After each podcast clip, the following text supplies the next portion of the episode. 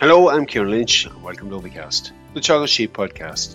Each episode will bring you latest insights, advice, and technical updates for the sheep industry.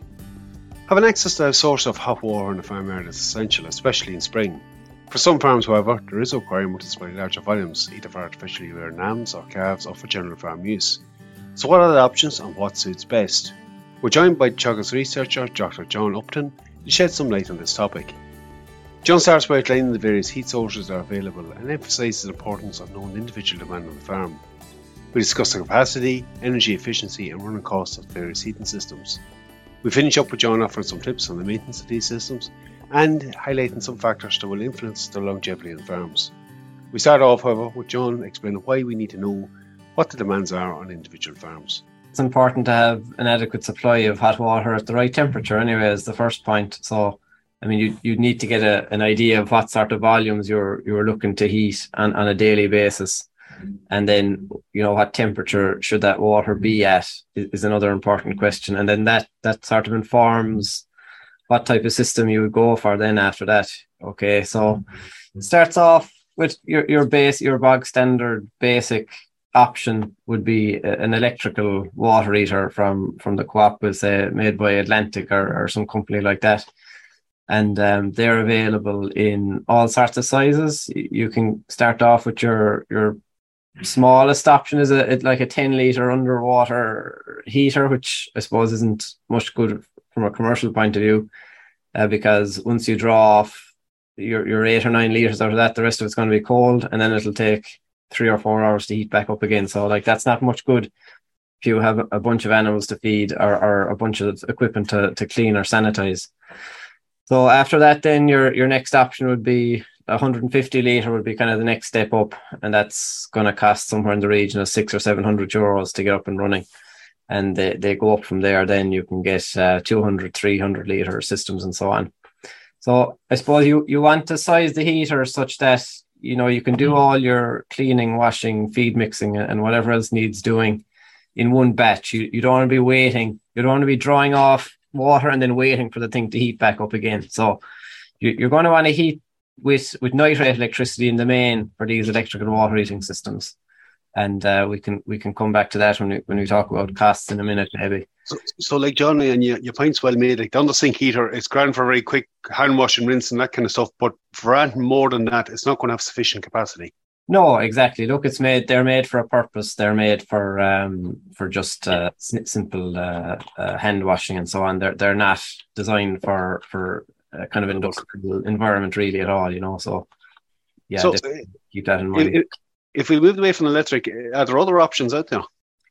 There are. So I mean, there's there's a convenience element to to hot water, okay, um, and some farmers find that the the batch heating systems, like the electrical systems, a bit of a, a nuisance, especially in the springtime, whereby if you were feeding animals twice a day, let's say for example, and um, you drew off your your hot water in the morning, early in the morning, then and and you you you you wanted hot water again in the evening. The the heater, the electrical heater, mightn't be hot enough by the evening time. And if it, even if it was, you're going to be using day rate electricity all day, which is, is very expensive to do. So for, for that reason, I suppose some farmers have migrated on to other uh, more uh, industrial type systems such as oil fired systems or, or gas LPG fired systems. Um, and typically they're installed as a, as an instant heating configuration. So, I mean, both of them would have a similar design principle in the sense that you, you have your fuel source, which would be a, a, tank of LPG in the gas case or a tank of kerosene in the oil case. Um, you would run those heaters then as as and when required, in the sense that once you turn on the tap, the heater would fire up and they'll produce hot water at the desired temperature on demand. So there's no storage required, and um, you have basically unlimited hot water whenever you need it. And the price is always the same as another thing because once you once you purchase your tank of gas or your tank of kerosene, it's it's the same price no matter what time of the day you use it. So some farmers see that as a big convenience factor. Now, obviously, there's um, an additional capital investment required for such a system because there's a good bit more machinery and, and so on involved. So we'll say for for your average um, instant oil fired heater, you're probably going to be budgeting somewhere around the 4,000 euros mark to, to get that purchase. And then you'd have installation on top of that. Uh, those systems would provide a, a, decent flow of water. You know, you, you can you can get them up to 20 or 30 liters per minute, which which is sufficient for most jobs. And then on the gas fired systems, you you can kind of get them in various configurations. So you can get them in banks. You can start off with one heater, which will, will give you about 10 liters per minute of, of very hot water. And if you had requirements for additional volume, then you'd you multiply them up. You'd put in a bank of one, two, or three, and uh, you'd be looking at probably fifteen hundred euros per heater. You know, for a system like that plus installation. So the the investment is obviously much much greater for the oil and gas fired systems. Uh, so you're paying you're paying for the convenience factor of them, I suppose. Um, having said that, the running costs of them are a little bit better. They're substantially better actually than the electrical system. But you know, to justify the investment, you'd want to be using a lot of hot water, like two or three hundred liters per day, to, to sort of warrant like, it. You know? That that that oil fire one, that's really high usage. You'd want something other than just basic farm usage from that one. Yeah, I mean, where you see them going in now would be in the rotary milking part, for, for example, where you're you're washing, you know, 40, 50 units in a milking machine, things like that. John, the, the gas fired ones, like from the very basic units in them up there's variation in the flow rate on them too. There's some cheaper units out there. I suppose it all depends on what you want in the flow rate per minute on them. Yeah, that's right. So again, that comes back to the point of just working out what kind of volume you need, and you know you want to be you want to be filling your your tank of water in you know a reasonable time. Like you don't want to be waiting more than ten minutes for for you to fill your calf feed or whatever you're doing.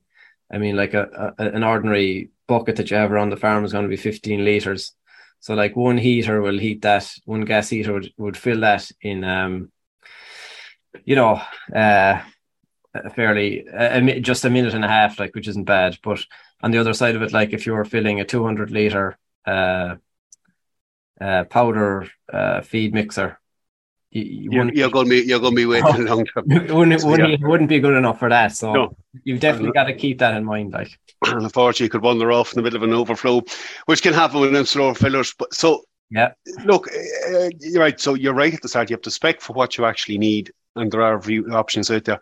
John, you, you touched on this bit a few times in terms of energy efficiency, and it's something we're all becoming a bit more conscious of, given the increase in costs.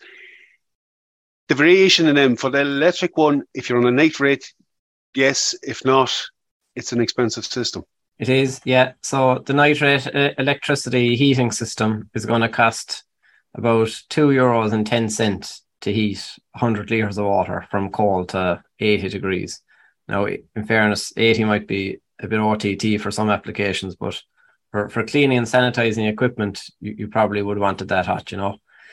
Um, but then if you go, if you were to heat that water with electricity on day rate, you're looking at a price of uh, four euros and, and 20 cent nearly. So you, you really don't want to be heating too much water day rate. It just gets, gets very expensive fairly fast. Okay. Um, in contrast with that, then your gas fired system would be about one euro twenty cent uh, currently at current prices, which is, you know, it's a it's a good bit cheaper. And your oil fired system is in around that again, one euro twenty two cent. So they're they're the ballpark running costs that you'll be looking at. I suppose the big advantage of them latter two is you've paid up front.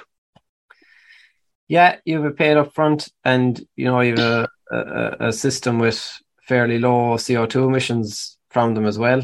Um, and they're they're convenient, which is a, a, big bonus for a lot of farmers.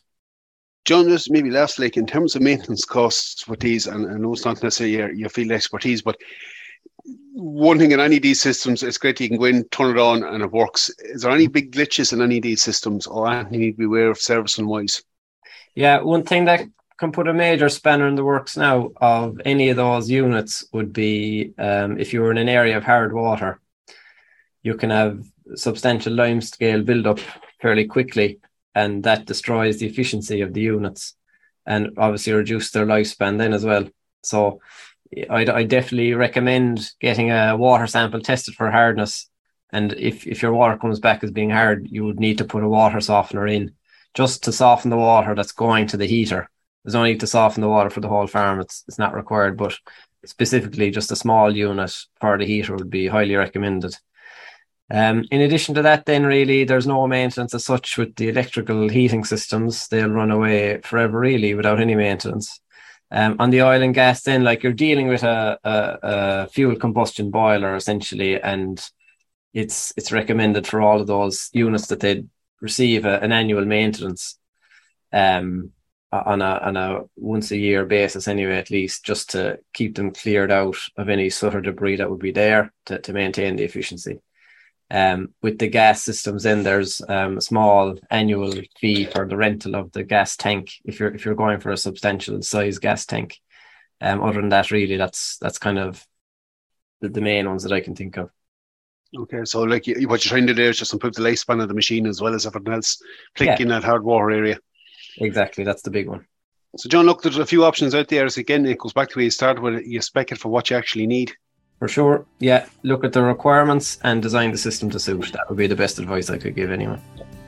John, it was good getting an update from you today. Really appreciate it. No problem at all. Good to talk to you. We'll leave it there for this week's episode. I'd like to thank John again for coming on with us and shedding some light in the area, highlighting the pros and cons of the various systems and the importance of specing it correctly for what we actually require on farm. That's it for me. For updates from our sheep program, keep an eye on our Twitter page at Teagasc Sheep. I'm Cian Lynch. Thanks for joining us. Don't forget to subscribe and get notified of new episodes.